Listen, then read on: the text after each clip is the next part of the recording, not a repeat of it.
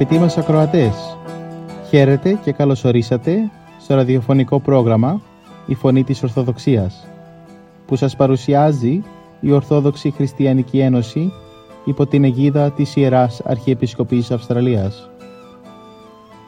Μεταξύ άλλων θα ακούσετε διδαχές από την Αγία Γραφή, σκέψεις από πατερικά κείμενα και βίους Αγίων. Καλή σας ακρόαση!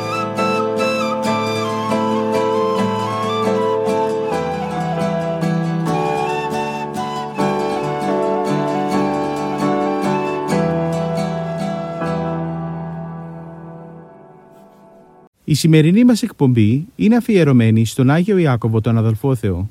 Ο ιατρός Ιωάννης Ψαρωμάτης θα μας μιλήσει περί αυτού. Την Κυριακή αυτή, 23 Οκτωβρίου, η Εκκλησία μας, μεταξύ άλλων, τιμά τον Άγιο Ιάκωβο τον αδελφό Θεό. Σήμερα αξίζει να δούμε με λίγα λόγια σύντομα το βίο του, αλλά επίσης και να διδαχθούμε από την καθολική επιστολή που έγραψε ο Άγιος Ιάκωβος. Ποιος όμως είναι ο Άγιος Ιάκωβος που αξιώθηκε να φέρει και την ονομασία του αδελφού Θεού; Δεν είναι βέβαια ούτε ο Ιάκωβος ο αδελφός του Ιωάννου και ο ιός του Ζεβεδαίου, ούτε ο Ιάκωβος ο μικρός, ο ιός του Αλφαίου, ένας από τους δώδεκα και αυτός. Είναι αυτός που έγραψε λοιπόν την καθολική επιστολή και φέρει αυτό το όνομα του αδελφόθεου από τα πρώτα αποστολικά χρόνια. Γιατί αυτή η ονομασία, η ερμηνεία που δίδεται από τους πρώτους ερμηνευτές και που συμφωνεί με την ορθόδοξη παράδοσή μας, είναι ότι ονομάστηκε αδελφόθεος γιατί μαζί με τον Ιωσή, τον Σίμωνα και τον Ιούδα ήταν τα τέσσερα παιδιά του Ιωσήφ του μνήστρος της Παρθένου που είχε από την πρώτη του γυναίκα και ο οποίος βέβαια κατά το θείον σχέδιον εμνηστεύει την Παρθένο Μαρία. Αυτά τα τέσσερα παιδιά, όλα βέβαια μεγαλύτερα κατά την ηλικία από τον Ιησού, ζώντας μέσα στην Ναζαρέτ και βλέποντας την περιφρόνηση που έδειχναν όλοι οι Ναζαρινοί εναντίον του Κυρίου, αλλά και την εργασία την χειρονακτική που έκανε ο ίδιος ο Κύριος, δεν πίστευαν στη θεία του καταγωγή και την αποστολή, την οποία τη διακήρυξε ο Ιησούς όταν ανέλαβε το δημόσιο έργο του και παρουσιάστηκε ως ο Μεσσίας που ήταν. Και μεταξύ αυτών και ο Ιάκωβος, στην αρχή δεν είχε πιστέψει σε αυτόν. Ήταν όμως ψυχή ταπεινή και όταν είδε τα συγκλονιστικά γεγονότα του Σταυρού και της Αναστάσεως του Κυρίου, όχι μόνο πίστευσε στο Χριστό σαν Θεό και Σωτήρα, αλλά και εργάστηκε με ζήλο αποστολικό για να διαδοθεί και να εμπεδοθεί το Ευαγγέλιο. Και ήταν τόση η αρετή του και η αφοσίωσή του, που γρήγορα κατέλαβε σπουδαιότατη θέση μέσα στην Εκκλησία των Ιεροσολύμων. Έχουμε μαρτυρίες από τον Παύλο ότι ο Αναστάς Κύριος παρουσιάστη ιδιαίτερα εις τον Ιάκωβο μετά την Αναστασή του. Αλλά και ο Παύλος όταν επέστρεψε στον Χριστό την πρώτη του επίσκεψη που έκανε στα Ιεροσόλυμα μετά από απουσία τρία χρόνια στην έρημο της Αραβίας έσπευσε εκτός από τον Πέτρο να συναντήσει και τον Ιάκωβο, τον αδελφό Θεό. Ε, πράγμα που μαρτυρεί την ιδιαίτερη θέση που κατήχε μέσα στην πρώτη εκκλησία. Επίσης, μετά από την μία περιοδία του, ο Απόστολος Παύλος έσπευσε να συναντήσει τους τρεις δοκούντας στήλους είναι της Εκκλησίας, δηλαδή αυτούς που ήταν οι τρεις στήλοι, οι άνδρες της, της πρώτης Εκκλησίας και εννοεί βέβαια τον Πέτρο, τον Ιωάννη και τον Ιάκωβο. Ε, επίσης να προσθέσουμε ότι στην ονομαστή σύνοδο των Ιεροσολύμων πρόεδρος ήταν ο Ιάκωβος που και επεσφράγισε όσα αποφασίστησαν σε αυτή τη σύνοδο που είχε να κάνει κατά πόσο πρέπει οι χριστιανοί που έρχονται από τα έθνη, οι εθνικοί, να τηρούν τις διατάξεις του Μοσαϊκού νόμου. Αυτό λοιπόν μαρτυρεί το μεγάλο του κύρος Όπως είπαμε και πριν, ο Ιάκωβος ήταν ο πρώτος επίσκοπος των Ιεροσολύμων. Διακρίθηκε για τη μεγάλη του αρετή και την αγιότητα και για τη δικαιοσύνη του. Εξαιτίας μάλλον αυτής έλαβε και το όνομα ο Δίκαιος. Ήταν και άνθρωπος ασκητικός και της προσευχής. Μαρτυρείται ότι τα γόνατά του είχαν κάλους, ήταν σκληρά όπως τα γόνατα της Καμήλας, γιατί συνεχώς προσευχόταν γονιπετής, προσκυνώντας το Θεό και ζητώντας την άφεση των αμαρτιών του λαού του. Τέτοια ήταν λοιπόν η Αγία του ζωή, που ήταν αδύνατο να μην ελκύσει και τη μανία εναντίον του των Ιουδαίων. Έτσι βλέπουμε ότι τον ανέβασαν στο πτερίγιο του ναού του Σολομώντος και του ζήτησαν να μιλήσει εναντίον του Ιησού. Εκείνος όμως απήντησε «Τι με επερωτάτε περί του Ιησού, του Ιού του ανθρώπου» Να, αυτός κάθεται στον ουρανό, στα δεξιά του, κυρί, του, του, του Θεού και πρόκειται να έρθει επί των εφελών του ουρανού να δικάσει τα έθνη. Η μεγάλη αυτή διακήρυξης εξαγρίωσε το μενόμενο πλήθος των Ιουδαίων που αφού τον κατέβασαν άρχισαν να τον λιθοβολούν και ένας γναφεύς, δηλαδή αυτός που κατεργαζόταν τα δέρματα, με ένα μεγάλο ξύλο τον πλησίασε και τον αποτέλειωσε με ένα σκληρό χτύπημα στο κεφάλι. Οι τελευταίες του λέξεις ήταν «Παρακαλώ Κύριε, Θεέ, Πάτερ, άφες αυτής, ουγαρίδαση τυπιούσι». Πράγματι τέλος αντάξιον του αδελφοθέου. Αλλά είπαμε ότι είναι και ο συγγραφεύς της καθολικής επιστολής. Αξιώθηκε να γράψει αυτή την επιστολή γύρω στο 50 μετά Χριστόν και αποτελεί ένα αναπόσπαστο κομμάτι της Κοινής Διαθήκης. Ήταν άνθρωπος κατεξοχήν πρακτικός, του πρακτικού χριστιανισμού και μιλά στην καρδιά των, των χριστιανών που τη διαβάζουν την επιστολή αυτή, αναπτύσσοντας πρακτικές, οικοδομητικές, χριστιανικές αλήθειες. Όποιος μελετά την επιστολή του έχει την αίσθηση ότι ακούει ένα στοργικό πατέρα να καθοδηγεί τα παιδιά του. Αποφεύγει την ανάπτυξη θεωρητικών αληθιών που πολλοί δεν θα μπορούσαν να παρακολουθήσουν. Μιλά λοιπόν με πρακτικά παραδείγματα. Αναφέρεται στους πειρασμούς και στις δοκιμασίες που πολλές φορές βρίσκουν τους πιστούς και πώς πρέπει οι χριστιανοί να τους αντιμετωπίζουν. Αυτό είναι το πρώτο θέμα που εξετάζει η επιστολή. Είναι μόνο πέντε κεφάλαια. Αξίζει να τη μελετήσουμε.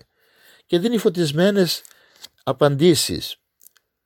Συνιστά λοιπόν στους διάφορους, στις διάφορες εξωτερικές, εξωτε, ε, ε, δοκιμαζομένους από εξωτερικές αφορμές να έχουν χαρά ή καλύτερα πάσαν χαρά. Γιατί, Γιατί με τους πειρασμούς και τις δοκιμασίες ενισχύεται η πίστη. Και με αυτόν τον τρόπο γίνονται πιο ευάρεστοι ενώπιον του Θεού. Ε, επίσης συνεχίζει να, να, να λέει κάτι πολύ σπουδαία πράγματα για το θέμα της σωτηρίας. Λέει είναι αρκετή η θεωρητική πίστη για τη σωτηρία του ανθρώπου και με πολλά επιχειρήματα από την Αγία Γραφή αναπτύσσει ο αδελφόθεος την άποψη τη χριστιανική πάνω σε αυτό το θέμα τονίζοντας ότι η πίστη χωρίς τα έργα της αγάπης είναι νεκρά. Αν είναι δυνατό να υπάρξει ζωντανό σώμα χωρίς ψυχή, άλλο τόσο είναι δυνατό να υπάρξει πίστης πραγματική που να εξασφαλίζει τη σωτηρία χωρίς έργα.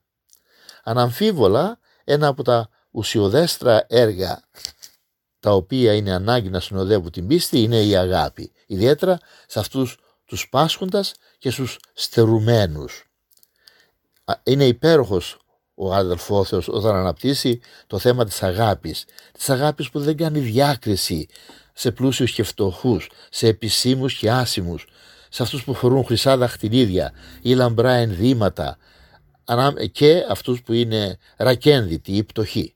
Όχι διακρίσεις, λέγει στην αγάπη όχι προσωποληψία, αλλά αδιακρίτως να δείχνεται σε όλους, αφού είναι παιδιά του ίδιου Πατέρα του Θεού την ίδια αγάπη και έχουν οι πιστοί να είναι τέτοιοι άνθρωποι, να διδάσκουν αλλά και να ζουν κυρίως την αγάπη. Επίσης είναι έξοχη η σελίδα στην επιστολή του που μιλεί για τη γλώσσα και τα αποτελέσματα της γλώσσης. Όλα τα εδάμασε ο άνθρωπος και την γλώσσα κανείς δεν μπορεί να την δαμάσει. Τη λέει ακατάσχετων κακών, μεστή ιού θανατηφόρου, γεμάτη από δηλητήριο που φέρνει το θάνατο. Με αυτήν λέει ευλογούμε το Θεό και Πατέρα, αλλά και με αυτήν καταρώμεθα τους ανθρώπους, που είναι ομοίωσης του Θεού. Για να κατανοήσει όμως αυτός ο άνθρωπος αυτά τα πράγματα, αυτές τις αλήθειες, έχει ανάγκη από τη σοφία που έρχεται από τον ουρανό, από το φωτισμό του Θεού. Αυτή η άνωθεν σοφία δεν έχει καμιά σύγκριση με τη σοφία του κόσμου. Αυτή είναι αγνή, καθαρή από κάθε μολυσμό. Είναι ειρηνικής, επίοικης, πρόθυμη να υπακούσει, ελεύθερη από πείσματα, γεμάτη από εσπλαχνία, ελευθέρα από δισταγμούς, χωρίς καμιά υποκρισία. Τα δυο τελευταία κεφάλαια της επιστολής του είναι γεμάτα από πατρικές προτροπές να αποφεύγουν οι χριστιανοί διάφορα ελαττώματα και να αποκτούμε τις αρετές. Οι πόλεμοι και οι μάχες είναι αποτέλεσμα των εφαμάρτων επιθυμιών μας. Οι προσευχές μας δεν εισακούονται γιατί ο σκοπός μας είναι κακός. Η φιλία του κόσμου τούτου είναι έχθρα προς τον Θεό. Ο Θεός μισεί τους υπερήφανους, πλησιάζει όμως τους ταπεινούς. Μαστιγώνει την επιθυμία του πλούτου. Αλίμονο στους άδικους που κατακρατούν το μισθό των εργατών. Να οι χρυσές του προτροπές. Γίνετε άνθρωποι της αγάπης και της μακροθυμίας. Αποκτήσατε την υπομονή. Φεύγετε τους όρκους. Να προσεύχεστε.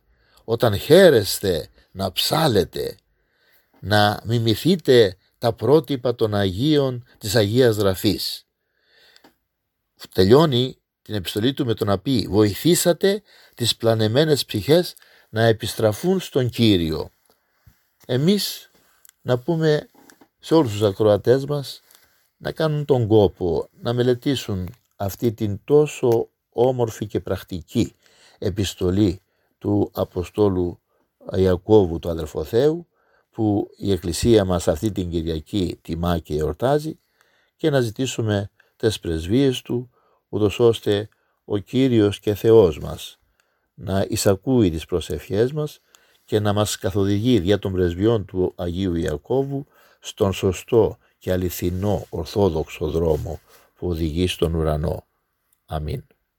Ως του Κυρίου μαθήτης ανεδεξοδεί και το Ευαγγέλιον ως μάρτης έχεις στο απαράτρεπτον την παρησία ως αδερφό Θεός το πρεσβεύει ως ιεράρχης.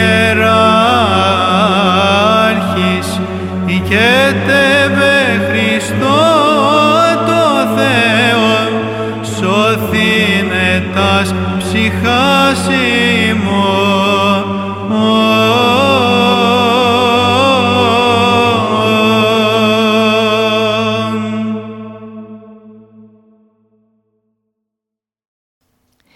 Σκέψεις από το σημερινό Ευαγγελικό Ανάγνωσμα.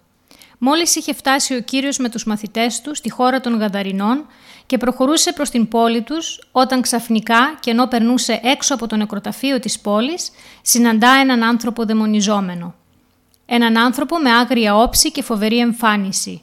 Άδικα οι δικοί του τον περιόριζαν στο σπίτι, δένοντάς τον με αλυσίδες, βαριές και άλλα μέσα για να τον προφυλάξουν. Τίποτα δεν τον συγκρατούσε εξαιτίας της μεγάλης δύναμης των δαιμόνων που είχε μέσα του. Κομμάτιαζε τι αλυσίδες και τα σκοινιά, με τα οποία τον έδαιναν και έφευγε από το σπίτι. Περιφερόταν ολημερή σε ερημικού τόπους, γυμνός και ολομόναχος, και για κατοικία του είχε τα μνήματα.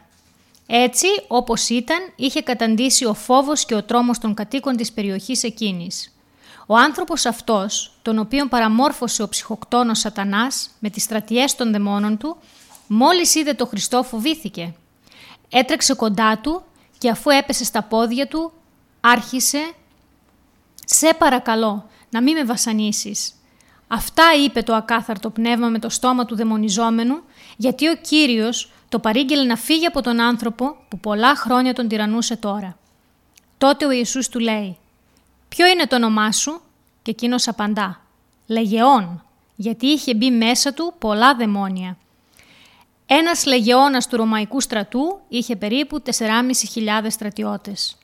Τα δαιμόνια αυτά παρακαλούσαν τον Ιησού, με το στόμα του δαιμονιζομένου πάντοτε, να μην τα στείλει στον Άδη, στην αιώνια τιμωρία που τα περίμενε, αλλά να τα επιτρέψει να μπουν στους χείρους που έβοσκαν εκεί στο κοντινό βουνό, επάνω από τη θάλασσα της Γαλιλαίας. Και μόλις έδωσε τη συγκατάθεσή του ο Κύριος, τα δαιμόνια εκείνα, αφού βγήκαν από τον δαιμονιζόμενο, μπήκαν στους χείρους. Και τότε έγινε κάτι το εκπληκτικό. Ολόκληρο το κοπάδι των χείρων που βοσκούσε στα πλάγια του βουνού, όρμησε προς τον κρεμό και πνίγηκε στη θάλασσα. Έντρομοι οι βοσκοί από το γεγονός τρέχουν στην πόλη και το αναγγέλουν στα αφεντικά τους. Με την είδηση ξεσηκώνονται όλοι οι κάτοικοι των περιχώρων στο πόδι και έρχονται να δουν το θαύμα, να δουν εκείνον που έκανε το θαύμα το Χριστό. Θα περίμενε κανείς για πρώτη τους ενέργεια να πέσουν μπροστά στον αζωραίο διδάσκαλο και να τον προσκυνήσουν. Δεδομένου ότι θα αντιλήφθηκαν ότι ο Χριστός που επισκέφθηκε την περιοχή τους δεν ήταν ένας κοινός άνθρωπος, αλλά ήταν ο Θεάνθρωπος Χριστός, ο εξουσιαστής του σύμπαντος. Κατόπιν να του ζητήσουν συγνώμη και συγχώρηση για την από μέρους τους παράβαση του Μοσαϊκού νόμου που απαγόρευσε την εκτροφή και εμπορία των χείρων. Θα περίμενε τέλος κανείς να δει και αυτούς να παρακολουθούν τη διδασκαλία του Ιησού και να τον ευχαριστούν για την επίσκεψή τους στον τόπο τους. Οι Γαδαρινοί όμως, αγαπητοί μου, δεν κάνουν τίποτα από αυτά. Ούτε για τη θεραπεία του συμπατριώτη τους χαίρονται, ούτε για την παράβαση του νόμου με τα μέλια δείχνουν, ούτε και τη διδασκαλία του Χριστού θέλουν να ακούσουν. Φαίνεται πως η αμαρτωλή ζωή που ζούσαν τους είχε εξαχριώσει και τους είχε κάνει αμετανόητους εγωιστές. Αυτό φαίνεται και από το γεγονός ότι αντί να παρακαλέσουν τον Χριστό να μείνει κοντά τους, θεωρώντας ευεργεσία μεγάλη την παρουσία τους στα μέρη τους, αντίθετα αυτοί τον παρακαλούν να φύγει από τα μέρη τους. Οι Γαδαρινοί δεν θέλουν τον Χριστό γιατί τον φοβούνται. Τον βλέπουν σαν ελεγκτή της παράνομης και αμαρτωλής ζωής τους. Διώχνουν το φως και προτιμούν το σκοτάδι. Και ο Πανάγαθος Κύριος συμμορφώνεται προς την επιθυμία τους. Χωρίς άλλη απάντηση, Μπαίνει στο πλοίο του που τον έφερε και γυρίζει πάλι πίσω. Την ώρα όμως που φεύγει, ο πρώην δαιμονιζόμενος τον θερμοπαρακαλεί λέγοντάς του «Πάρε με Κύριε μαζί σου» και ο Ιησούς του λέει «Πήγαινε στο σπίτι σου και να διηγηθείς την ευεργεσία που σου προσέφερε ο Θεός». Και από τη στιγμή εκείνη, ο άνθρωπος αυτός, περιερχόμενος στα χωριά της πατρίδος του, με ευγνωμοσύνη μεγάλη, διακήρυται στον κόσμο τις άπειρες ευεργεσίες του Θεού προς τους ανθρώπους. Η αξιοθρύνητη συμπεριφορά των Γαδαρινών προς τον Κύριο μας βάζει σε σκέψεις και συλλογισμούς και μας κάνει να αναρωτηθούμε μήπως κι εμείς, σαν και εκείνους απομακρύνουμε τον Κύριο με άλλο βέβαια τρόπο από τις καρδιές μας. Μήπως με τα έργα μας, με την αχαριστία και την αγνωμοσύνη μας και την όλη γενικά συμπεριφορά μας μιμούμαστε τους Γαδαρινούς. Ας διδαχτούμε λοιπόν αδελφοί μου από το σημερινό Ευαγγέλιο ώστε και με τα μέλια για τον αμαρτωλό βίο μας να δείξουμε και ευγνώμονες για τις ευεργεσίες του Θεού όπως ο πρώην δαιμονιζόμενος να γίνουμε.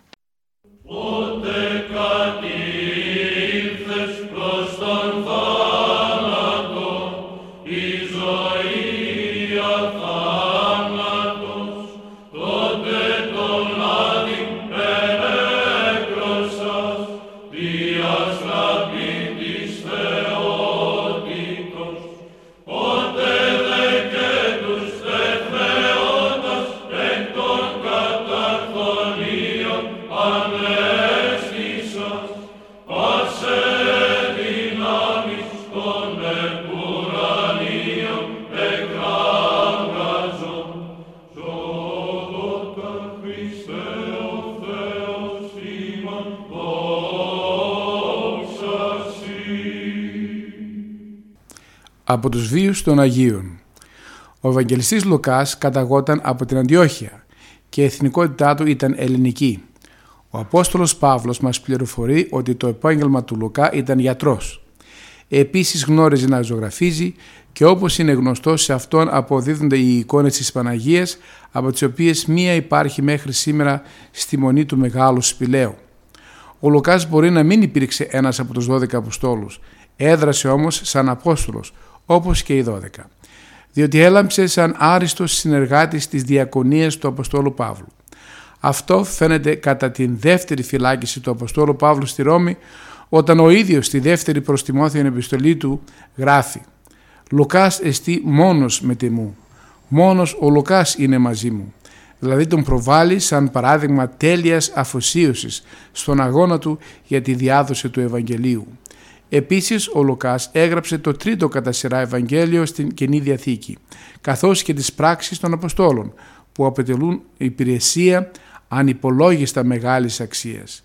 Σύμφωνα με διάφορες πηγές, ο Λουκάς μετά το θάνατο του Αποστόλου Παύλου δίδαξε το Ευαγγέλιο στην Δαλματία, Ιταλία, Αρχαία Γαλλία, Αχαΐα και Βιωτία.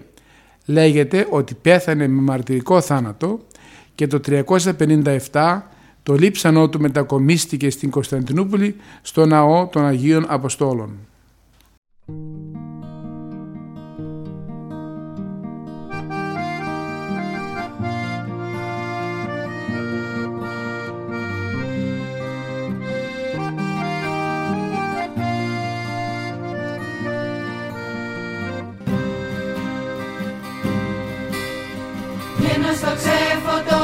enough.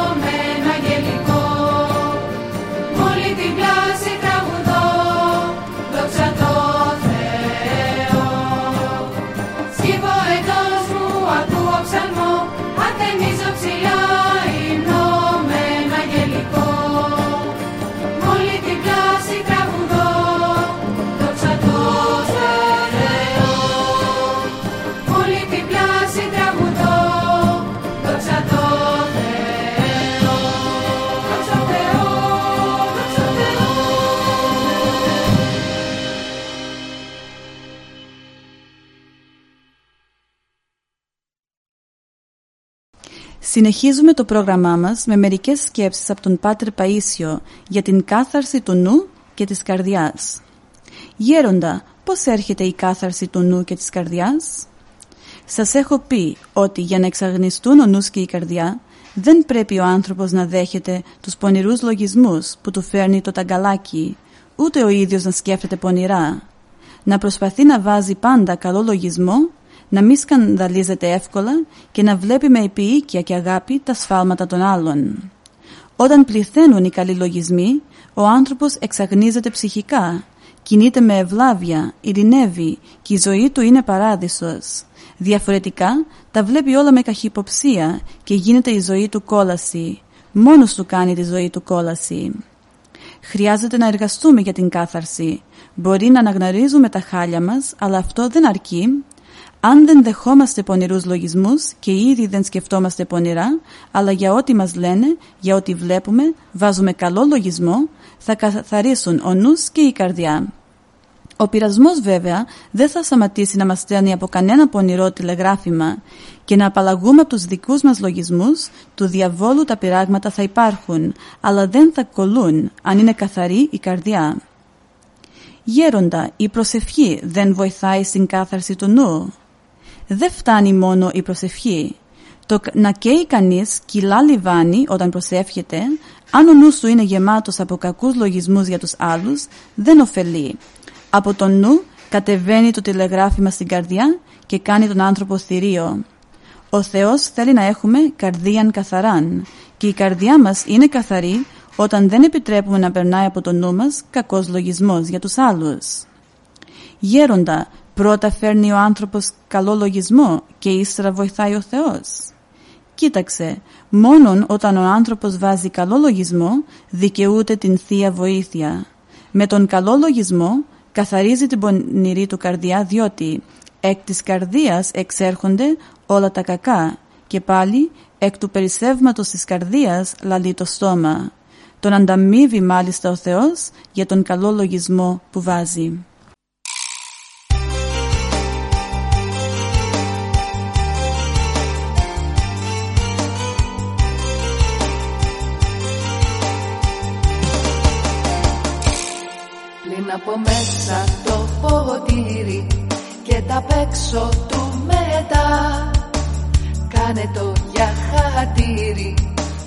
Του Χριστού που το ζητά. Καθαρός για να σε πλήσουν χέρια, πόδια και μαλλιά. Μα εξομολογήσουν